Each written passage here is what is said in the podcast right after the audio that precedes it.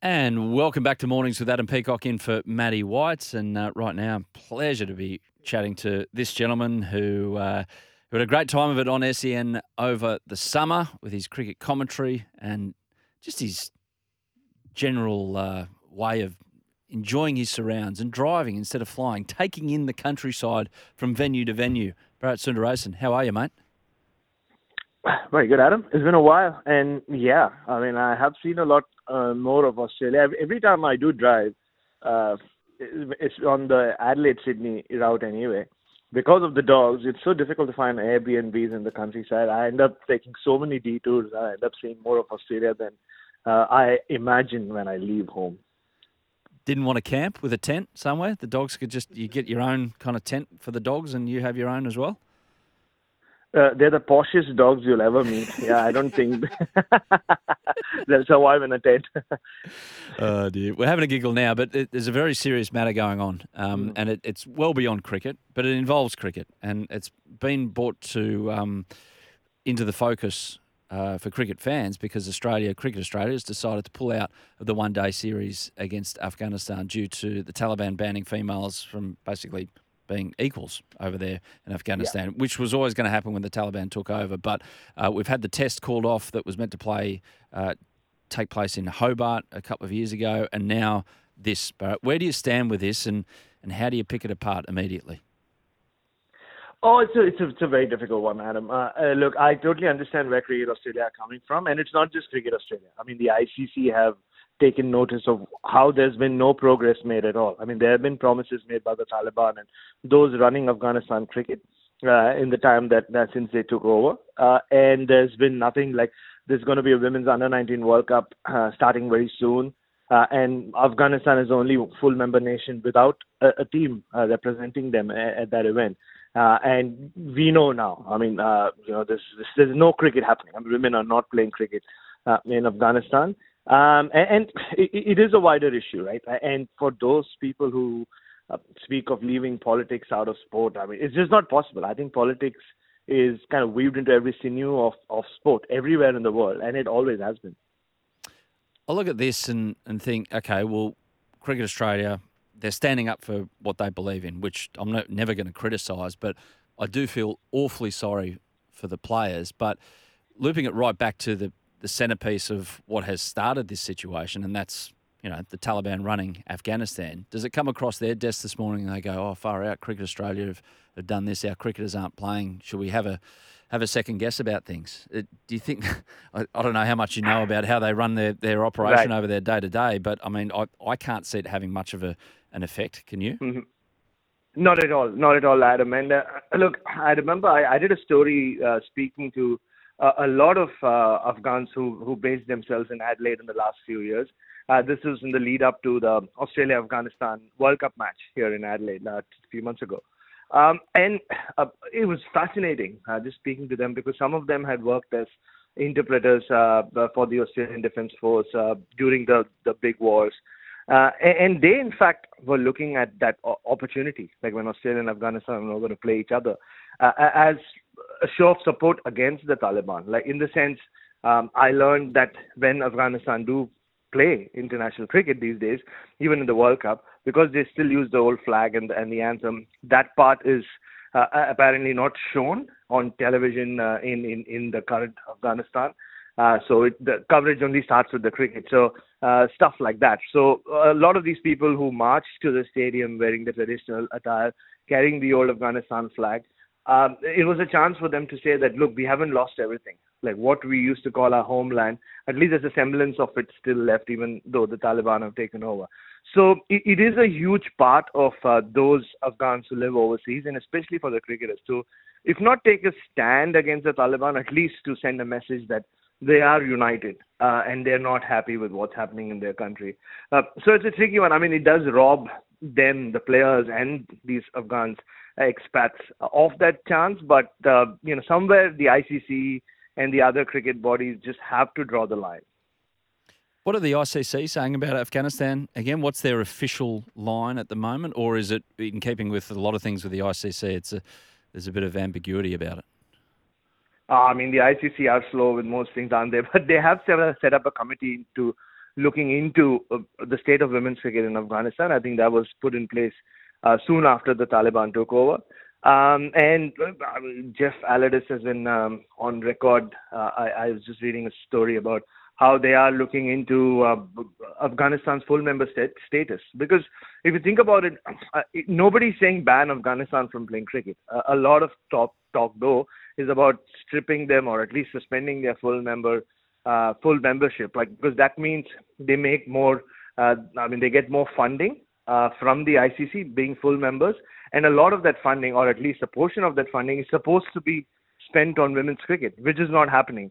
So that's a question I think uh, that the I C C will have to ask themselves, and they are, uh, from what we hear, uh, the trigger has been the fact that there is no Afghanistan uh, women's team at the under nineteen World Cup in South Africa. So the, uh, not that there has been an Afghanistan team in World Cups pre- previously either, but um, and and also I think you know how the I C C comes across on a global front.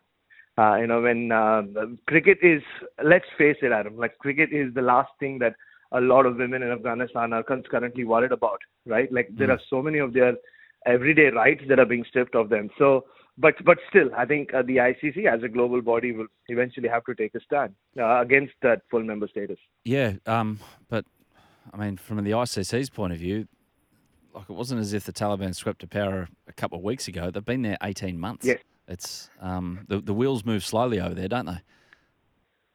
Oh, they do. They do. And, and look, uh, um, I also have to at the same point say that even before the Taliban took over, women's cricket in Afghanistan wasn't, you know, nobody was flying the flag there either.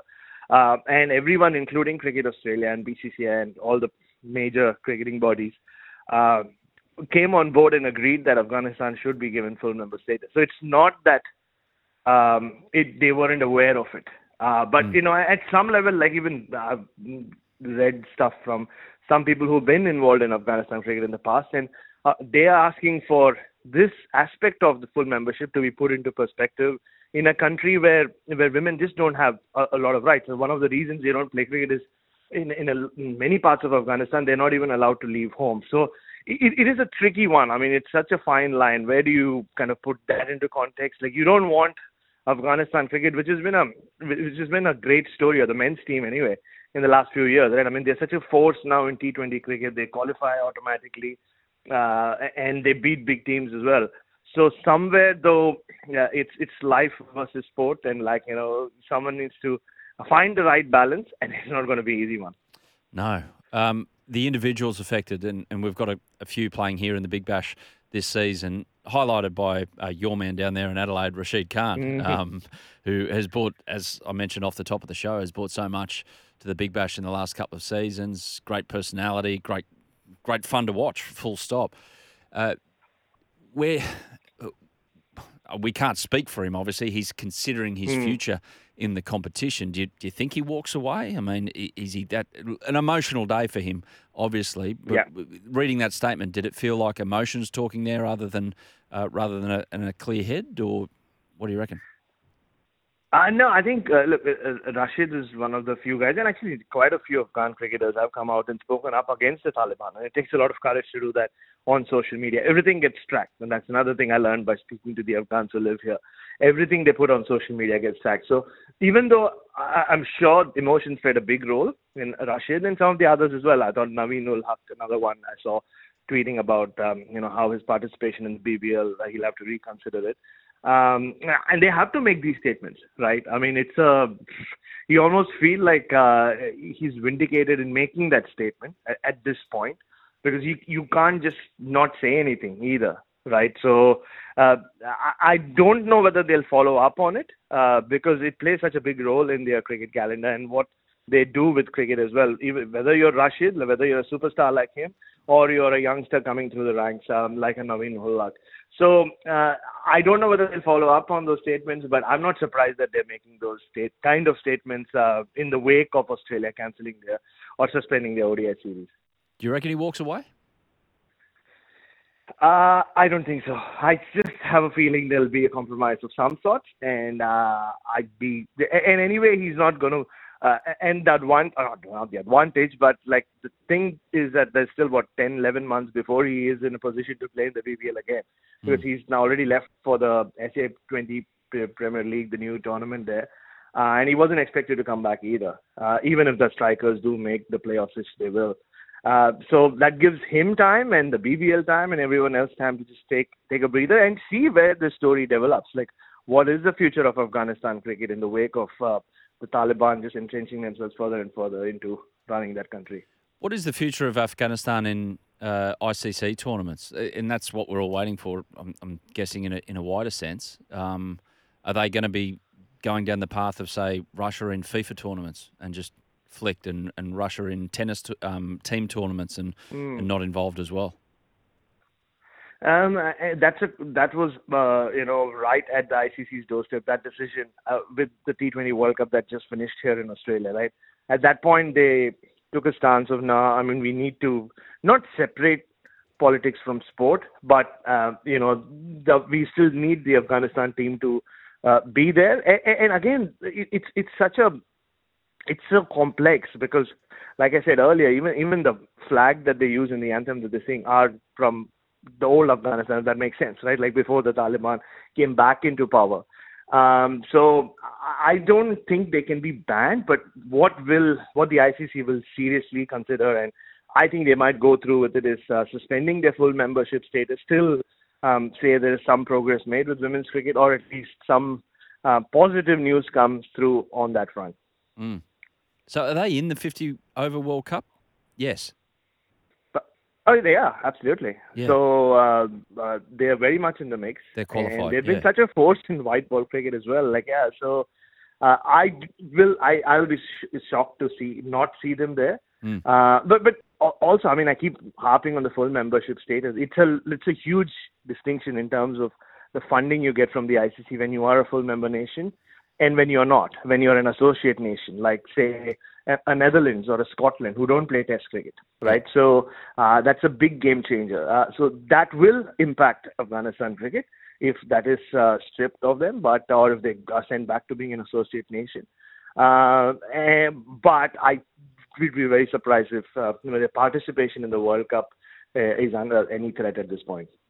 Bharat Sundaresan, uh, thank you for adding depth to the conversation, uh, which I couldn't provide, and thankfully you could. So appreciate it, mate. And uh, you umpiring this week in Adelaide, or what are you doing, kicking back there?